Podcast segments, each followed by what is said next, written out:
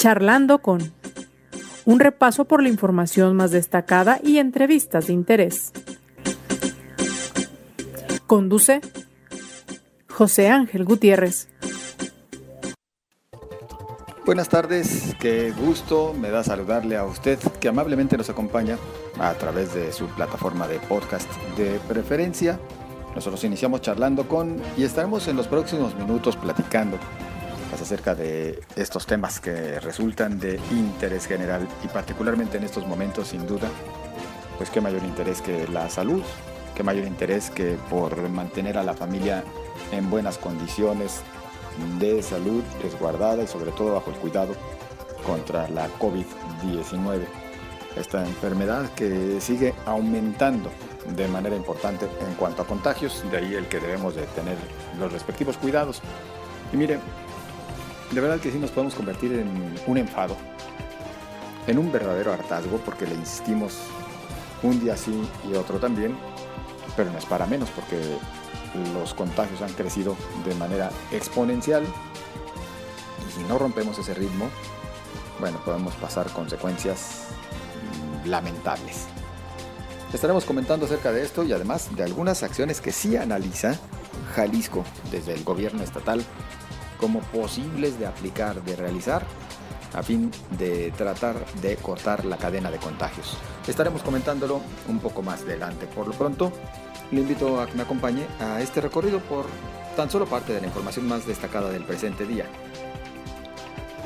Al presentar el programa de la edición 35 de la Feria Internacional del Libro de Guadalajara, el presidente de la FIL, Raúl Padilla, confirmó que la feria se realizará en Expo Guadalajara de forma presencial del 25 de noviembre al 5 de diciembre. Indicó que se harán adecuaciones para implementar medidas sanitarias como la reducción de visitantes. La prioridad es la vacunación, advierte el secretario del Trabajo Marco Valerio Pérez Goyás al hacer un llamado a los patrones para que permitan la inmunización de su personal sin descontarle el día a partir de esta semana trabajan al 50% de su capacidad las guarderías del IMSS en Jalisco, debido a que la entidad brincó a naranja en el semáforo epidemiológico nacional, informó la coordinadora delegacional de guarderías del IMSS en el estado, Rebeca Guzmán Pedrosa. Un día después de la rueda de prensa semanal del gobernador Enrique Alfaro, se anuncia que se cierran las áreas de oficina y logística, esto en Casa Jalisco, debido a un brote de COVID-19. El gobierno estatal anunció también la cancelación de las reuniones y visitas eh, programadas ahí, a Casa Jalisco, hasta nuevo aviso. Por más de dos horas, vecinos de la colonia Miramar en Zapopan, afectados por las inundaciones del pasado fin de semana, bloquearon la avenida López Mateos en su entronque con Santana Tepetitlán, en ambos sentidos, generando un severo congestionamiento vial. Su inconformidad es porque dicen que las autoridades estatales y municipales no hicieron su trabajo. En información nacional, el presidente Andrés Manuel López Obrador dijo que se está trabajando para abrir la frontera entre México y Estados Unidos y además refirió que se realizarán gestiones en ese país para que los ciudadanos que no fueron vacunados con Pfizer o Janssen no tengan restricciones al entrar. Con la presencia de legisladores de todos los partidos, gobernadores, alcaldes y personajes de la política nacional, este martes se llevó a cabo en el Palacio Legislativo de San Lázaro un homenaje luctuoso de cuerpo presente al diputado federal René Juárez. La presidenta de la mesa directiva en la Cámara de Diputados, Dulce María Sauri, recordó la trayectoria personal y profesional de su correligionario. Es tan solo parte de la información más destacada. Mira, a propósito del presidente López Obrador y sus mañaneras, pues solamente comentar algunas cosas. En la misma mañanera él hablaba de que hay que tener cuidado, eh, principalmente por un motivo. Porque dice él, se puede caer en excesos para prevenir la COVID-19 cuando en realidad la situación no es tan delicada en el país. Con todo el respeto para el primer mandatario, pues también existen otros datos y son los que reflejan las instancias sanitarias, la propia Secretaría de Salud Federal también lo hace ver. Pues hay un incremento, le decía yo iniciando este espacio, exponencial en cuanto a contagios de COVID-19. Y si bien no está llegando a grupos vulnerables, no con la severidad que se vio eh, meses atrás, porque estos grupos vulnerables, muchos de ellos ya se encuentran vacunados, sí en cambio está afectando a nuestros jóvenes y a nuestros niños. Y podríamos decir, ellos la libran fácilmente, pues tampoco podemos decir que la generalidad, de hecho existen algunos datos en Jalisco que advierten que los decesos, las muertes en esta tercera ola, proporcionalmente la tasa de muertes es mayor que la de contagios y la de hospitalizaciones. Un punto importante a tomar en cuenta. Por eso insistir, el que el presidente diga, no, pues es que no tienen que aplicar medidas extremas, pues tiene que analizarse de fondo. Y la pregunta es, ¿cuándo sí se requieren estas medidas extremas? Cuando medida extrema significa pues simplemente tratar de apretar para que la mayor cantidad de mexicanos se vacune. O medida extrema es que se busquen algunas restricciones para quien no se ha vacunado, a fin de que por lo menos para poder ingresar a algún espacio cerrado, pues eh, llegue con una prueba de COVID, así como está sucediendo en Francia, por ejemplo. Y luego hay quienes dicen, ah, bueno, si quieren que nos hagamos la prueba, que la pongan gratuita. No, en Francia fue todo lo contrario. En su momento era gratuita y ahora a quienes no se quisieron vacunar, pues les dicen tienes que pagarla. Y es aproximadamente con un costo de 90 euros. Mire, mm, sé que es polémico el tema, esto de que si se tiene que restringir acceso, y luego aducimos temas de derechos humanos. Lo platicaremos también con nuestra entrevistada en unos momentos, pero yo creo que no existe mayor derecho que el derecho a la salud y a la vida y también estoy convencido de que mi derecho o mis derechos y mis libertades tienen un límite. Y este límite es cuando por ellos perjudico también los derechos y libertades de los demás. Hablando de este tema de derechos humanos, también, tendríamos que decir que está por encima del derecho personal el colectivo. Y partiendo de todo ello entonces, el que se apliquen medidas restrictivas para por lo menos garantizar que la persona que no quiere vacunarse y está en todo el derecho de decir yo no me vacunaré, pues demuestre que no va a llegar a contagiar a otros. Porque recordemos que aún vacunados podemos contagiar. Pero insisto, digamos que el virus llega eh, aminorado, debilitado, de alguna manera controlado y es más difícil. Uno, la transmisión. Dos, el que la persona enferme de gravedad. Por donde le veamos, todos tenemos que poner de nuestra parte. Si no es vacunándonos, sí por lo menos, pues respetando a los demás. Todo es cuestión de responsabilidad personal. ¿A usted qué opina? Le invito a participar. Recuerden en Twitter arroba José Ángel GTZ, en Facebook José Ángel Gutiérrez, la fanpage, completamente a sus órdenes para todos sus comentarios. Acompáñenme a lo siguiente. Las autoridades estatales informaron justo ayer que quedan suspendidas algunos eventos eh, masivos algunas eh, fiestas importantes sin dudas como las fiestas patrias serán sin presencia de ciudadanos. Se cancelan por segundo año las fiestas de octubre y todo esto y más eh, a causa de esta que ha sido llamada la tercera ola de COVID-19. ¿Qué más se puede esperar? ¿Qué más podría ocurrir en caso de que sigan en ascenso los casos, los contagios? Saludo al teléfono a la Coordinadora General Estratégica de Desarrollo Social en el Gobierno del Estado, Ana Bárbara Casillas. ¿Qué tal? ¿Cómo está?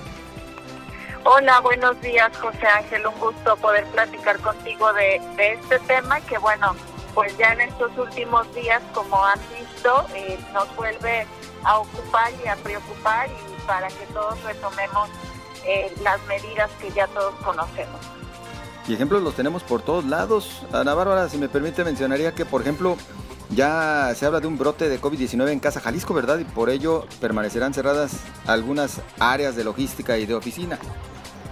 Hay, hay algunos eh, contagios, eh, estamos haciendo eh, pues las pruebas correspondientes para determinar. El gobernador eh, sigue trabajando, eh, por supuesto él también se le harán las pruebas que sean necesarias. Y bueno, como lo comentabas en la, en la introducción, José Ángel, pues el día de ayer el gobernador anunciaba que no podrá haber festejos patrios masivos con, con, la presencia de, de personas, tal como sucedió el año pasado y también pues las fiestas de octubre no podrán llevarse, llevarse a cabo. Coordinadora, eh, ¿podría esperarse más medidas, eh, pues en este caso sí restrictivas, para tratar de evitar que crezcan los contagios? Eh, mira, sí, José Ángel, estamos viendo un, un, este, un avance muy rápido de, de los contagios y estamos justamente analizando qué medidas podríamos tomar eh, eh, adicionales a estas que mencionaba, sobre todo en aquellos lugares donde la permanencia de las personas es eh, larga, es concentrada, no significa esto que sean cientos y miles de personas, pero vaya, están en un lugar muchos juntos y donde por las características del giro tengan que quitarse el cubrebocas o, tiendan a quitárselo. De eso estamos revisando, sería una restricción de aforo. Todavía no tenemos eh, la última decisión, estamos monitoreando en cada momento también los casos y por supuesto platicando en la mesa de salud cuáles podrían ser estas medidas. Y yo eh, sí, sí creo, José Ángel, que en los siguientes días tendremos que eh, anunciar cuál será la determinación. Seguramente, perdón, adelantándome un poco, y, no sé qué tanto nos, nos pueda comentar al respecto, reducción de aforos en restaurantes, en bares, que de hecho han sido señalados como los principales focos de infección en estos momentos.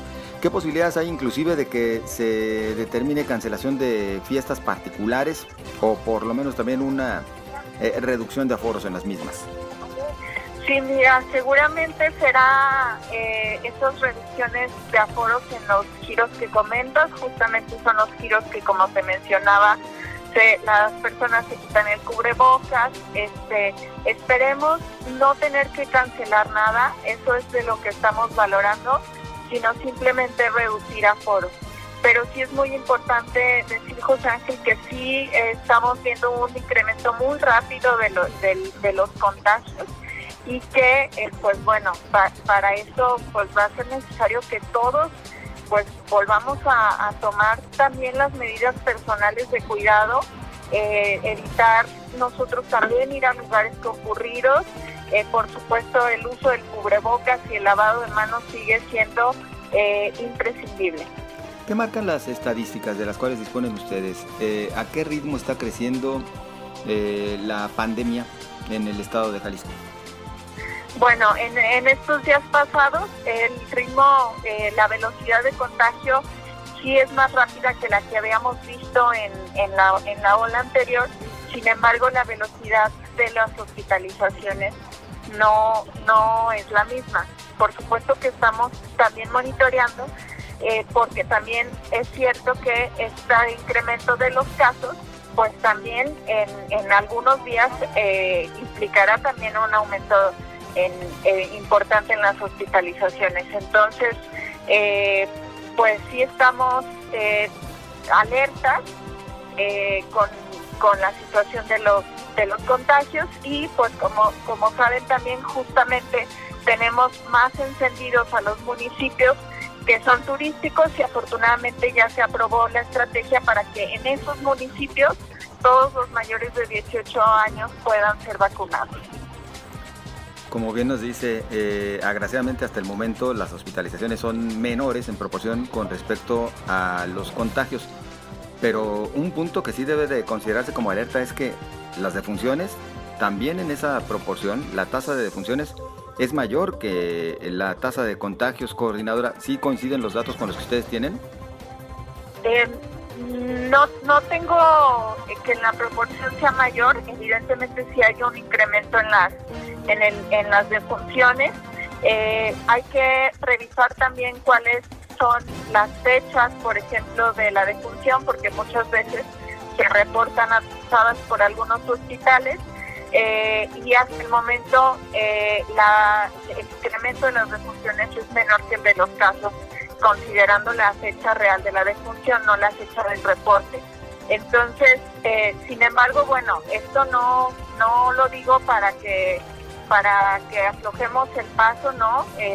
por el contrario, todos tenemos que justamente tratar de evitar que las personas enfermen, lleguen al hospital y luego algún porcentaje de estas personas pierda la vida y es por eso que tenemos que seguir, eh, y perdón que lo insista, con todas las medidas y a aquellas personas que les toque la vacunación, pues tenerla, porque la vacunación puede evitarnos una hospitalización y pues después una defunción y por supuesto que tenemos que ser insistentes, reiterativos, por eso nuestra intención de seguir informando al respecto, aunque de repente nos canse que sigamos con esta cantaleta, pero no hay de otra. Coordinadora, ya que menciona los hospitales, ¿tiene el dato de eh, en qué nivel de ocupación se encuentran en este momento aquellos que tienen áreas COVID? Sí, eh, traemos una ocupación general de alrededor del 50%. Esto con alrededor de mil camas habilitadas. En enero teníamos alrededor de 3.700 camas habilitadas, que es la capacidad que tenemos de expandirnos. Eh, si recuerdas, eh, tú y el auditorio, eh, lo que establecimos ahora para ir habilitando las camas es justamente pues la necesidad de, de de cómo vaya avanzando la pandemia, porque lo que tampoco ya podemos hacer, porque esto también es una cuestión de salud y de vida o muerte, es dejar de atender otros padecimientos. Entonces, por el momento se tienen mil camas habilitadas y eh, de esas mil, alrededor del 50% están ocupadas. ¿De llegar a qué porcentaje se comenzaría a reconvertir camas COVID? se, están habilitando continuamente en, los hospitales en los que va aumentando la ocupación, se van habilitando camas todos los días. Es decir, esta es una estrategia dinámica. Afortunadamente, ya después de año y medio de pandemia, los hospitales han aprendido a hacer reconversiones muy rápidas y, eh, por ese lado, eh, sí puedo decirte, José Ángel, que podemos estar eh, tranquilos con el convencimiento de que las camas que se requieran son las camas que van a existir habilitadas. Un tema que puede sonar muy radical, pero que bueno, seguramente tendría que valorarse en su momento de verse que esto se puede desbordar. Es lo que ya decidieron, por ejemplo, en el caso de Sinaloa, que hay que referir, es el único estado a nivel nacional que se encuentra en este momento en el semáforo en, color rojo. Pero allá en Culiacán y en Mazatlán, pues sí siguieron al pie de la letra algunas de las medidas que se han tomado en otras naciones, como en Francia, por citar. Es decir, ya comenzaron con restricciones de acceso a espacios eh, públicos e inclusive a comercios para aquellas personas que no se han vacunado. ¿Qué posibilidad real existe de que Jalisco, por lo menos en aquellos municipios donde está registrándose mayor número de contagios, pudiera aplicar algo similar. Sí, a ver, la posibilidad existe, sí es algo que continuamente se está analizando. Sabemos que es una decisión muy polémica. En, su momento, la semana pasada que lo que lo anunciaba el presidente de Francia fue muy polémico, pero sí sí creo, José Ángel, que por lo menos en algunos giros tendrá que em, eh, o en algunos espacios tendrá que tomarse medidas similares. Eh, ya las estaremos estudiando junto con eh, los técnicos de salud, así como los jurídicos, para ver qué es lo que sería procedente y viable. Por lo pronto, sobre todo desde la visión jurídica, ¿qué es lo que les dicen sus asesores? Partiendo, vaya, de que hay quienes hablan de que esto sería violatorio de las garantías individuales y que incluso atentaría contra la Constitución, etcétera, etcétera. Bueno, pues eh, desde iniciamos a tomar medidas por COVID, esa ha sido una de las de los argumentos de algunos, digamos, críticos de estas medidas. Sin embargo, lo que hemos eh, eh, pues encontrado en, apegado a derecho es que justamente al tratarse de una em, de un fenómeno que puede afectar a toda la población, pues las normas de aplicación general en materia de salud pública sí, sí pueden, digamos, eh, restringir momentáneamente algunas de estas, eh, eh, digamos, libertades individuales. Tal es el caso cuando se decretó que nos quedáramos en casa, pues la libertad de tránsito, digamos que se vio, por, por decirlo de alguna forma, limitada o suspendida por ese otro gran bien común que era el evitar las cadenas de contagio. Ese es el gran tema, ¿no? Al final más bien lo que tiene que regir o estar por encima de todo, pues es el, bien mayor o el bien común. Así es, el bien colectivo. Coordinadora, eh, ¿cuándo podría tenerse ya alguna definición en cuanto a, a foros en algunos espacios cerrados? Yo creo que ya será en los próximos días. Eh, José Ángel, estamos eh, esperando un poco más también a que maduren un poco los números un par de días más para ya tomar la decisión definitiva y poder comentarlo. Esto, lo que está suscitándose en estos instantes, ¿podría afectar lo que apenas el sábado se anunciaba ya de un regreso a clases eh, presenciales, al menos en este modelo híbrido? Bueno, ojalá que no. Estamos haciendo todo lo posible y justo las medidas que se dictarían estarían en busca de que podamos frenar para que los niños y las niñas puedan regresar. Sería terrible, José Ángel, que, que los niños y las niñas tardaran más en regresar. Ya las afectaciones a su salud física, a su, a su desarrollo integral, a su desarrollo emocional son graves. También es una situación que debe de preocuparnos porque también es su salud y la salud de las futuras generaciones y eh, yo creo que todos debemos de poner un esfuerzo para que esto sí suceda así. Perdón la insistencia y aclaro que no es para asusar o amarrar navajas, pero sí es una realidad. La mayoría de los ciudadanos ya no está tomando en serio las cosas, no está eh, tomando las medidas indicadas. Mientras en otros países, por ejemplo Estados Unidos, ya están analizando regresar al uso del cubrebocas, aquí la gente ya no lo utiliza de manera adecuada, ya nos exige en algunos comercios, en centros comerciales, etcétera. En fin, no se está respetando mucho de las medidas básicas para evitar el contagio. no, se no les temblarían las corvas para realmente pues, aplicar medidas restrictivas para que entendamos, porque pareciera que lamentablemente solo así hacemos caso. Bueno, José, pues la, la verdad es que sí hemos visto este relajamiento este, eh, sí entiendo y yo creo que todos entendemos que estamos cansados, que ya queremos hacer nuestra vida.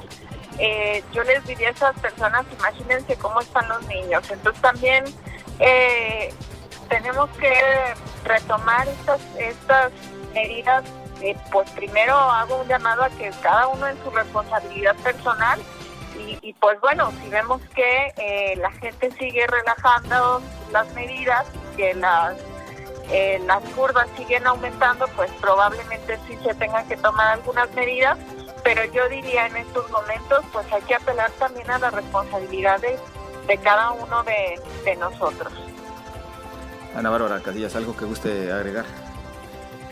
No, insistir, insistir de nada más, José Ángel, en el uso del cubrebocas, lavado de manos, evitar concurridos. Eso se nos, si yo llego a un lugar y está lleno, pues mejor me retiro y, acudo otro día a hacer lo que lo que iba a hacer este a los jóvenes eh, mucha prudencia este eviten eviten eh, contagiar a sus seres queridos y eviten contagiarse ustedes porque eh, actualmente pues también vemos que los contagios están siendo más entre jóvenes y pues entonces por ende las hospitalizaciones también. Agradecidos por esta charla y en contacto. Muchas gracias, José Ángel. Hasta luego y estamos en contacto.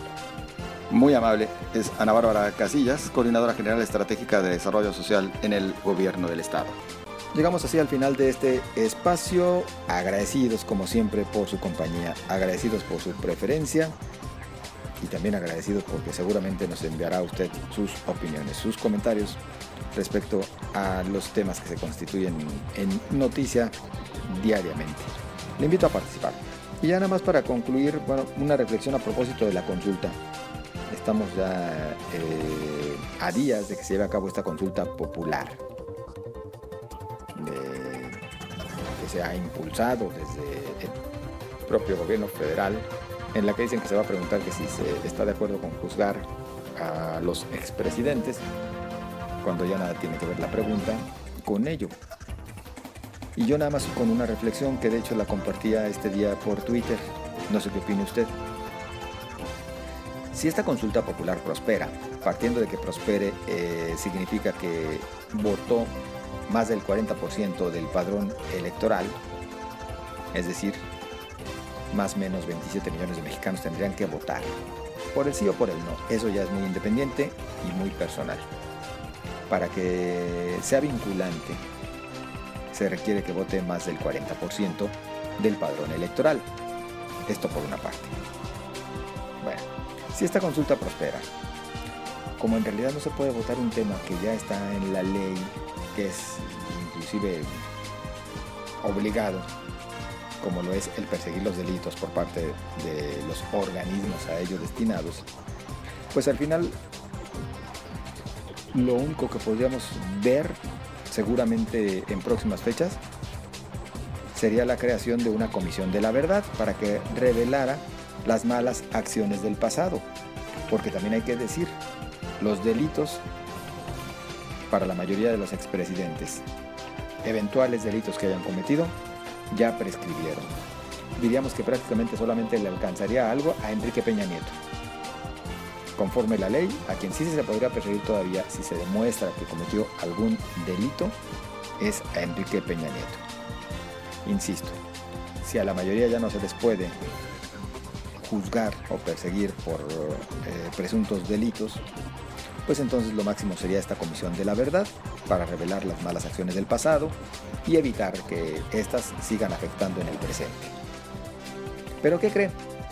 Si no prospera la consulta, pues también podría ser creada esta comisión de la verdad, es decir, todos los caminos llevan a Roma. Pero si usted está con la intención de votar, haga valer este derecho en la primera consulta popular que tendremos en México.